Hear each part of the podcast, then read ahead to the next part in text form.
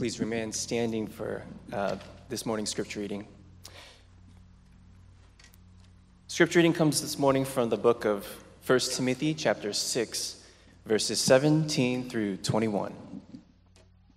If you'd like to follow along in the pew Bibles in front of you, you can turn to page 994. 994.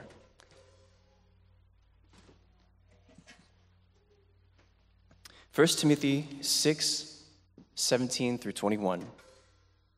Hear now the reading of God's holy and inerrant word.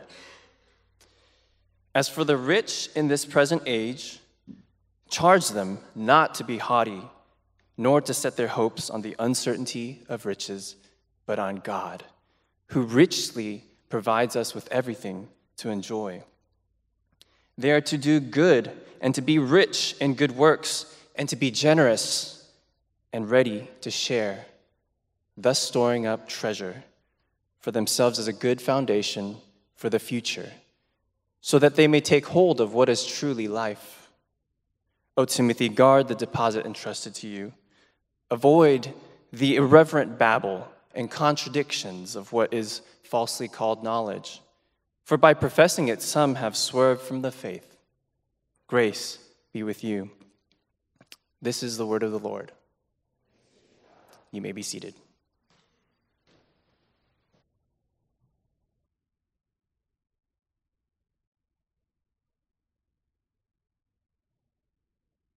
Let me pray this before we get into God's word this morning. Heavenly Father, we think about the power of your word, that in the beginning you spoke, and all creation came into being. The stars were put into their place. The earth was formed, the creatures that flew in the air, that roamed the land and swam the sea were created, and that by your word, man was created as well in your own image. And it is by your word that you brought us to a conviction of our sin, and it is by your word that we learned that your Son was sent to die on a cross for our sins and rose again on the third day. And it is your word that still convicts us today in ways where we have sinned and that we need to turn back to you. And your word reminds us how we are to live our lives in a way that conforms to the character of your Son. And so as we hear your word preached this morning, that your Spirit who dwells within us would open our ears to hear and our hearts to grow in our affection for you, and your Spirit would empower us to obey. And we ask these things in the name of your Son, Jesus Christ. Amen.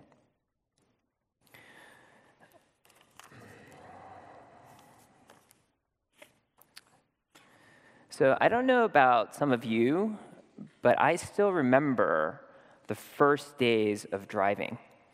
And I like to think that I've come a long way since those beginning days of student driving. Because when I first got into the car for the very first time, I had to run through a mental checklist of things to do. Seatbelt buckled? Check. Key in the ignition? Check. Foot on brake? Check. Hand on 11 o'clock? 2 o'clock? Check. Rear view mirror, check. And then turn key ignition, check. Shift car into reverse, check. Release parking brake, check. And to even get out of the driveway for the first time took almost 5 minutes as my driving instructor waited as I ran through this checklist. Thank God that it doesn't take this long for me to get out of the driveway now, because otherwise my wife would probably be very, very impatient with me. But it just takes maybe a minute or even less because I've gotten so accustomed to driving, that driving has become second nature to me. But because driving has become second nature to me, I also pay a lot less attention to driving as well. I mean, there have been some Saturdays where I find myself driving to church when I should have been driving to the grocery store. I mean, and when I am in the parking lot of HEB, I don't tend to look at my rearview mirror as often as I used to. And unfortunately, it has also gotten me into accidents. Not into accidents, but almost into accidents.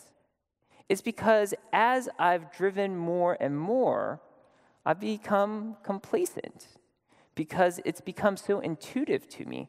I've become smug in my ability to drive that I don't pay attention as much as I used to. And because I've become complacent, we really have to think about how when we get used to things, when we get used to things at work, at school, or even in our families, we really don't pay much attention as we used to. I mean, if you think about even your relationship with your spouse, when you were dating, you were sensitive to everything. But now that you're married, those things that used to bother you don't bother you as much as they did, right? But if you take the example of driving again, if you become complacent in your driving, you tend to think that you can actually do things while you drive. You think you can maybe put on your makeup as you drive to work. You can maybe even text as you drive now because you know how to drive so well.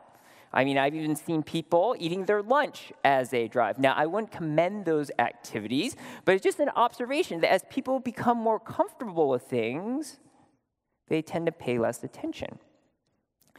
And I have to wonder that if we have become so accustomed to even our spiritual lives, have we become complacent?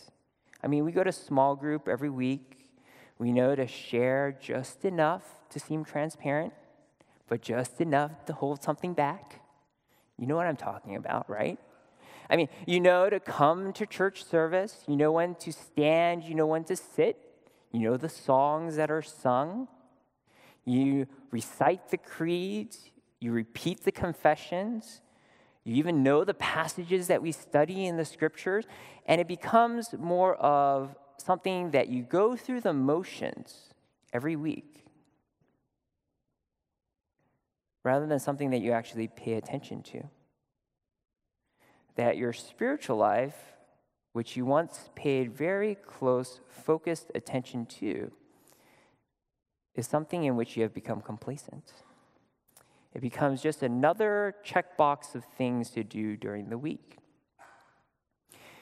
And the danger of complacency is that we're not as discerning or as vigilant as we ought to be.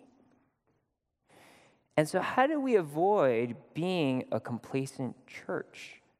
How do we avoid becoming a church that is smug in our spiritual life, that we lose any type of discernment, any ability to really understand God's truth because we dismiss it as something that we do every week? Now, we've been studying through the book of 1 Timothy. Paul writes to Timothy at the church of Ephesus.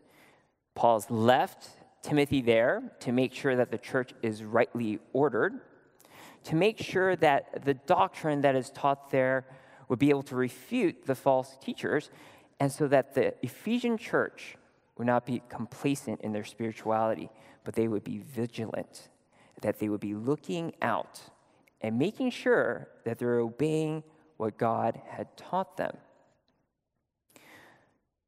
But Paul, at the end of his letter, brings us to two things that we really need to be wary of that may cause us to be complacent, that may cause us to become smug, to cause us to become apathetic. Two particular topics, two things. And it's interesting because most people would think that after a doxology that he gives in the prior verses, especially in verse 16 where he says, Amen, you would think the letter would be over. But he still has much to say. Maybe he had some parchment space left, and after some guidance from the Spirit, he decided, well, the parchment is too expensive to waste, so I'm going to include some extra verses for the Ephesian church. But I think in these verses, we're going to see two things that we ought to avoid if we are going to prevent complacency from happening in our church. And if your Bibles are not already open, we are going to be at 1 Timothy chapter 6, verse 17 to 20. 1 Timothy chapter 6, verse 17 to 20. If you're joining us now, you want to turn your Bibles there.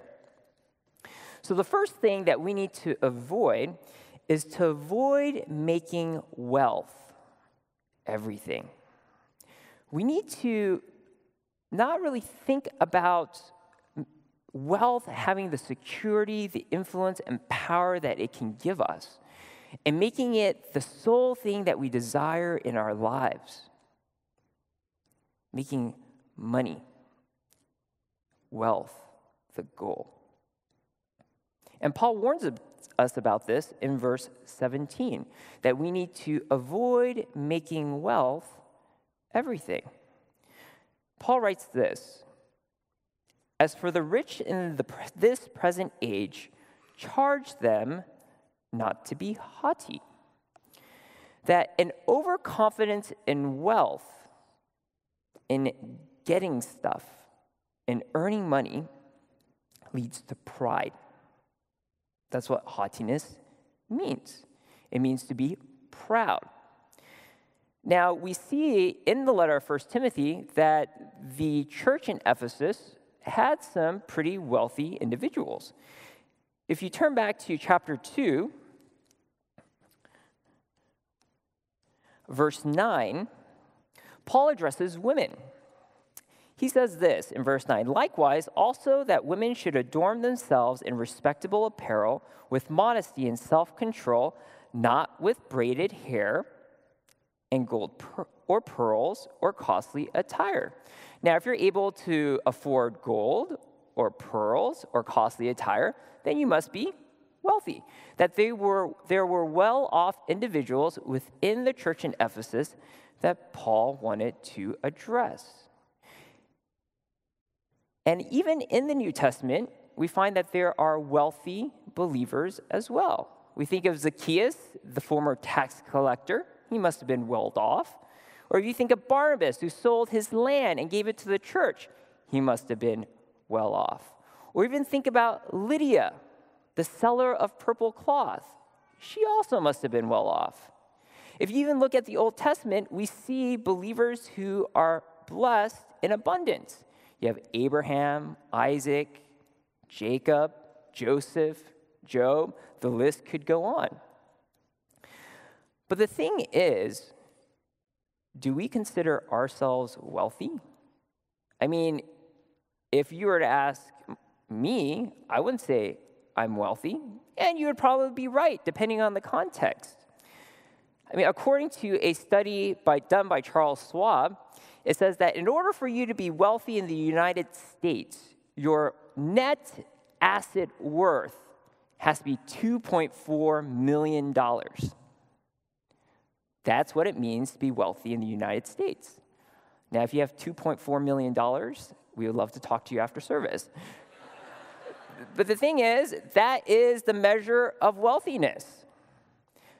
But the thing is, how about if you compare yourself to the rest of the world? Now, I got these statistics from a website called I Remember the Poor, and so I will read them to you. If you have $2,200 to your name, you are in the top 50% of the world's wealthiest. If you made $1,500 last year, you're in the top 20% of the world's income earners. If you earn $25,000 or more annually, you are in the top 10% of world's income earners. So if you compare yourself to the world, I would dare say that a majority of us are quite wealthy. And how do you know that you've become proud of your wealth?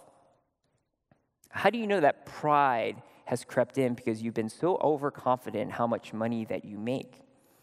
It's when you hear and meet someone who's of a lower income bracket and you just look down upon them. Or when you share about your occupation, whatever it may be, doctor, lawyer, or engineer, you find yourself standing taller, just a little bit prouder because of what you do. Or when you get your paycheck, you think to yourself, man, I earned every single dollar, every single penny of this check, I would say you would probably need to examine yourself and what you really placed your value in. Because an overconfidence in wealth that leads to pride will lead to also complacency in your spiritual walk. If you look in the Old Testament, in the book of Judges, every time that the nation of Israel did well, it always was trouble because it would turn away from the Lord. And even if you look at the life of King Solomon, he had all the money in the world, but at the end of his life, he turned away from the Lord. Is that if you put your confidence in money, and it becomes a source of pride, you are in danger. So what do we need to know, or some kind of principle that will help us in really having the right perspective on wealth? Is this idea that wealth is temporal, but God's provision lasts. That wealth is temporal, but God's provision lasts. Paul writes this, continuing in verse 17, encouraging the wealthy in his congregation, nor to set their hopes on the uncertainty of riches, but on God, who richly provides us with everything to enjoy. That he says here that riches are uncertain. They have an expiration date. They will not last forever. I mean, the things that you own do not last forever. The dress that you buy that is so fashionable today will then hang in your closet after you wear it once. Then it'll be put into the pile that's going to be donated to Goodwill. Then it's going to be in the Goodwill store. And then after it's worn maybe one or two more times, it's going to be thrown in the trash heap. That sports car you drive today, after 100,000 miles on it, 200,000 miles on it, will become a junk heap. That phone that you have in your pocket, it has a lifespan. As it begins to slow down, the screen becomes cracked. It's no longer usable. It's recycled for scrap parts. And as a former aeronautics engineer, I will tell you, every single part on an airplane has an expiration date. It has a limited amount of hours in which it can be used. It is temporary. So that 401k account that you look at every single week, with a downturn of the U.S. economy, a 401k account worth millions could be worth thousands tomorrow. That property that you have invested in, that you rent out to tenants, when a big storm comes through, will cost you thousands in repair. You may get a terrible tenant who's renting your property. It's going to cost you money because he doesn't pay his rent, and then eventually you have to evict him. It not only costs you money, it costs you nights of sleep as well. Wealth is temporary. It does not last. But God's provision does. It reminds me of a story from Luke chapter 12. Jesus talks about a parable about a farmer in the Jezreel Valley, probably a wheat farmer, and he comes into a bumper crop year. He harvests all the wheat, and he thinks to himself, man, I have a problem. I have more wheat than I can actually store. Solution, bigger barns, more silos. So he decides to call in the carpenter from the town and says, hey, help draw me up plans for a new barn, a new silo. They work together. They get a plan together. They have the drawings in front of them. The farmer's looking forward to the larger barns, bigger silos, because if he's able to store up this wheat, he can live his life in comfort for the rest of his days. One night, he stays up later than maybe his wife, who's already gone to bed. He's looking at his plans, dreaming about the things that he will do once these silos and barns are built. But then as he works into the night, he begins to feel a sharp pain in his chest. He begins to tighten, and he thinks to himself, this is unusual. Gets up, thinking maybe some air, maybe some water will help. But before he's able to make even a few steps forward, he finds things just starting to blur, and before you know it, he blacks out and collapses on the floor. His wife wakes up in the morning and finds her husband dead in the morning. At the point of the parable, Jesus says that this man was a fool. He was a fool because he thought that if he could store up his wealth, he could live life to the fullest. But what he earned, he would never be able to spend. Now, it's interesting because following that particular parable, Jesus then talks about how God will provide for his people. That if God's able to feed the birds of the air, that he's able to care for you. That he's able to feed you, to clothe you, to shelter you. Now, just because God says he's going to feed you, it doesn't mean that you will be able to eat what you want, meaning steak and potatoes every day. Not quite. But he will make sure that you don't go hungry. He will make sure that you're properly clothed, that you will have shelter. That is God's promise. And how do we know that? It's because if God did not spare his son to save you from your sin, then would not this same God provide for your daily necessities? That wealth is temporary. It does not last. Only God's provision does. So then what are we supposed to do with our wealth? We need to learn to use our wealth to serve others. If you look at verse 18, which Paul has written here, he says this to the wealthy. They are to do good, to be rich in good works, to be generous and ready to share. That those who have been entrusted with much are to use their wealth to bless others. Because I think there's a thought that because God has blessed me, therefore I must keep it. And that is not right. Because God says here that we need to be able to share what God has entrusted and given to us to be able to help others. And so we ought to look for opportunities to be generous. Well, what are those opportunities look like? Well, we are in a season of the church life where many of our members will be going overseas for short-term missions. And I have no doubt that some of you will receive their support letters. That an opportunity to be generous is to consider financially supporting one of our short-term members who are going out to do God's work. Another opportunity is that if you are a member, that one of the things you might want to consider is to give regularly.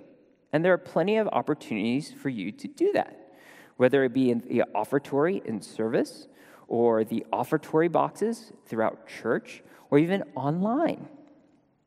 That there are opportunities for you to be generous even within your church life by giving regularly to our church. An offering is not an obligation so much as it is an opportunity to express our thanks to God for what he has given to us. Now, for those of you who are students, you may think to yourself, well, I don't have any income. I don't have any money.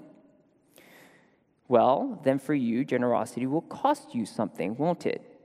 Maybe that extra cup of boba or coffee during the week is something you might need to set aside to learn the discipline of setting aside the $5 a week to be generous.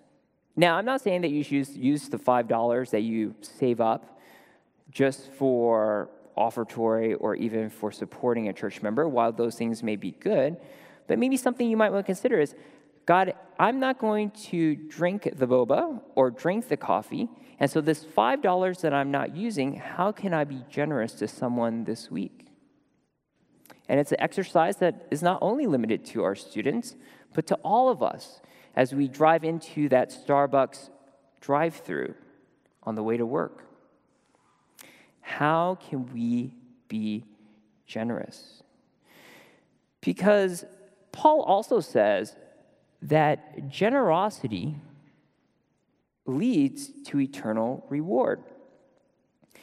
If you read in verse 19, Paul writes this, "Thus storing up treasure for themselves as a good foundation for the future, so that they may take hold of that which is truly life." And the word foundation here in verse 19, of course, alludes to building a building. That in order for you to build a home, you have to make sure that you have a strong and sturdy foundation so that storms will not be able to knock your home down. The sturdier the foundation, the more apt your home is able to remain standing. And so Paul is trying to say here is that when you learn to be generous, you are building up a foundation, a sturdy place upon to build an eternity. And it's interesting because he talks about truly life, referring to eternal life. And verse 19 seems to have allusions to Jesus' teaching where he says, "Do not lay up treasures on earth where moth and rust destroy and where thieves break in and enter, but in heaven where moth and rust do not destroy and where thieves do not break in and enter." And so when we think about treasure, I can't promise you that you're going to get eternal jewels or crowns or homes or even that sport car that you always wanted. But I can say this, that the treasure that you will receive is the commendation from God, "Well done, good and faithful servant." And you may think, what? That's it? "Well done, good and faithful servant," 6 words, for all I've done to steward God's resources? But don't we desire commendation? Don't we desire to hear our praise at work when our boss says, "You are so essential to our team, that without you, this work project would never have gotten done. That you are our number 1 employee." I mean, for students, at graduation, we want to hear the words, "Magna cum laude, summa cum laude, graduated with honors." And we're willing to do so much just to hear those 3 words. How much do we do for commendation? And for some of us, we would love to hear from our earthly fathers, "I am proud of you. I am proud to be your dad. I am proud that you are my daughter. I am proud that you are my son." And if we desire to hear those words from earthly individuals, how much more wonderful will it be when we hear the commendation from the Lord, "Well done, good and faithful servant." So that's one thing that we need to avoid in order to prevent complacency from occurring within our church, to avoid seeing wealth as everything. The second thing that we need to really consider is to avoid making knowledge everything. Now, I know I'm going into dangerous territory here, because when I say avoid making knowledge everything, some people may interpret it as, does that mean I do not need to learn anything about God? No, that's not what I'm trying to say. What I'm trying to say is that making knowledge everything is when we oftentimes transfer or translate spiritual maturity to the accumulation of spiritual knowledge. That because we know spiritual things, we are therefore spiritually mature. Because you know things such as the homeostatic or hypostatic union of Christ, because you know about premillennialism or amillennialism or what's post-trib or pre-trib, you are so much more spiritual. But that is dangerous thinking. Because if you look with me here in this particular verse, Paul has been trying to help the Ephesian church to avoid these false teachers who are engaging in this activity found in verse 20. Avoid the irreverent babble and contradictions of what is falsely called knowledge. For by professing it, some have swerved from the faith. That the false teachers in 1 Timothy or in the church of Ephesus were trying to teach theology that was not quite right and that it was about the accumulation of knowledge. They were trying to trace their genealogies, determine their bloodlines. They're trying to understand the law but applied it incorrectly. They told people to abstain from marriage and abstain from food. They were thinking that there was a separation between body and spirit, a type of proto-Gnosticism, saying that anything that is spirit is good, things of the body were bad, and that it was knowledge that you needed in order to escape this. And the word irreverent babble here, the word irreverent in some other translations is ungodly babble, that the knowledge that these false teachers purported did not lead to a lifestyle that was very good. And this knowledge led these false teachers to have a lifestyle that was less than Christ-like.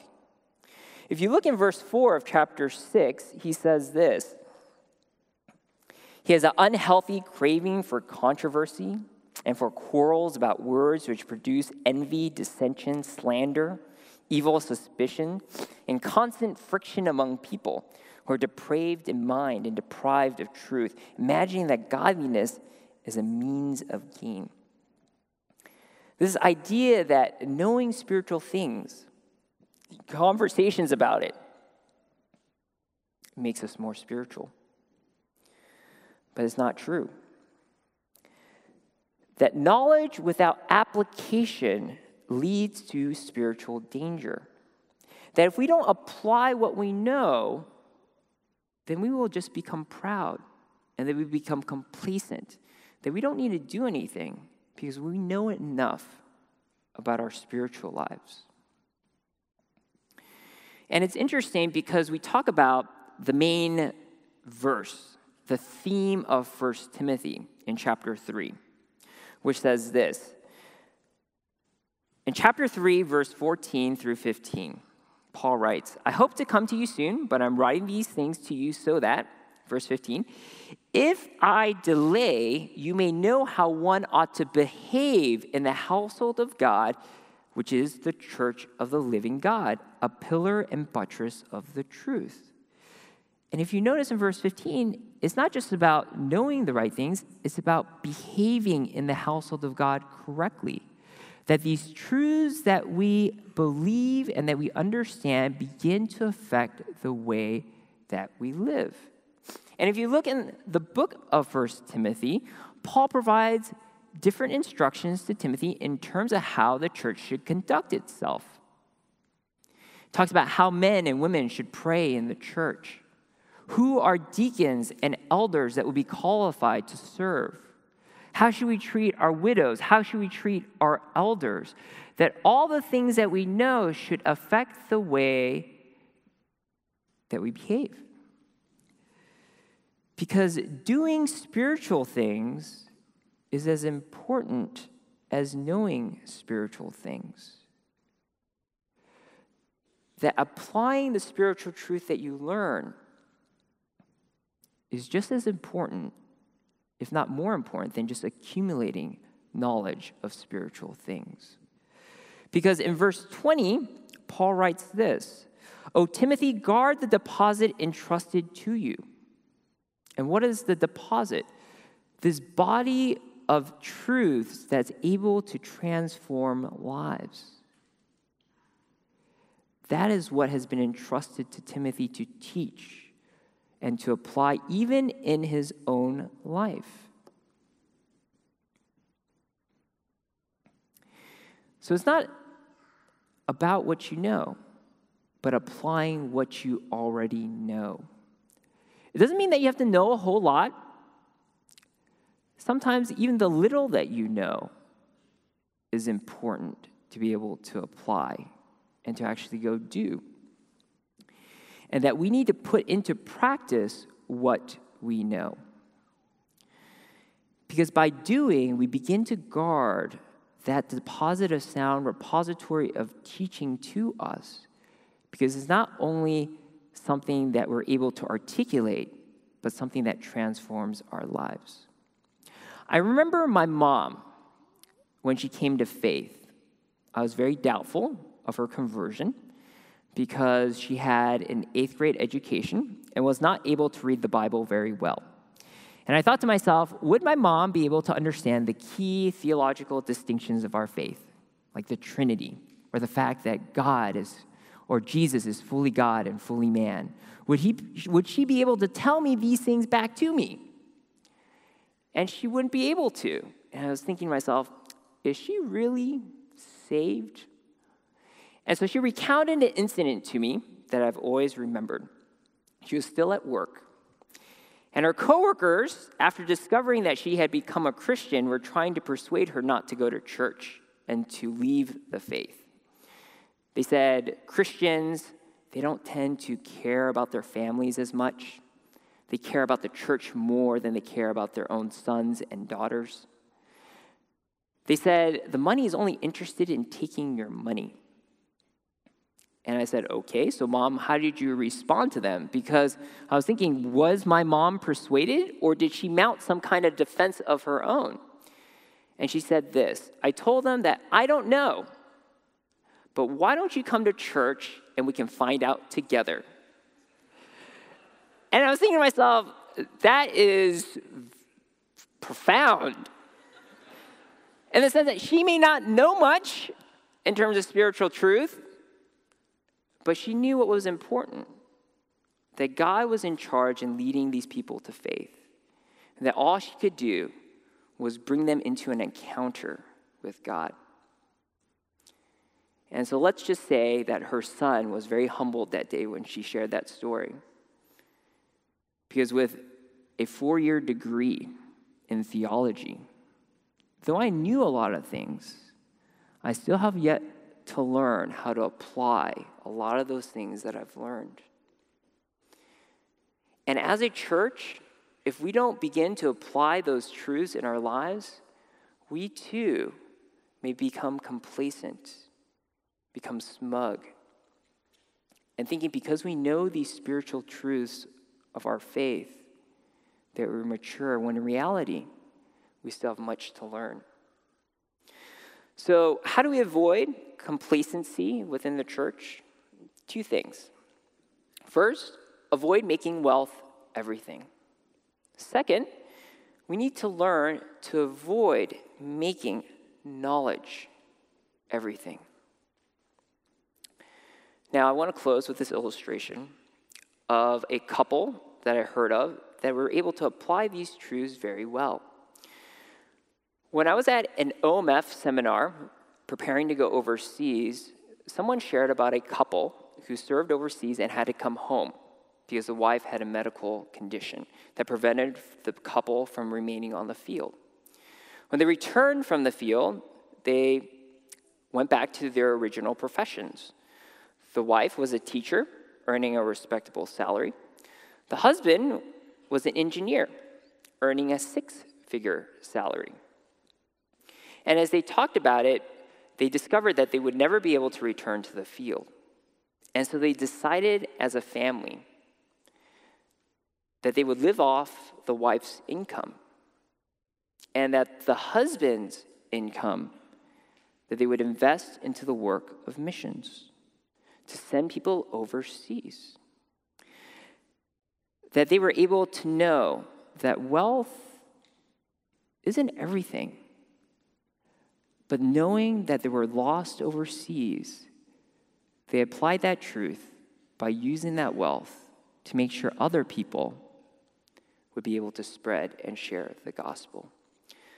And so Paul's charge to the rich, to those who are rich in wealth, to those who are rich in knowledge,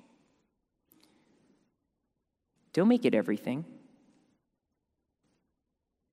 Don't make it everything. Let's pray.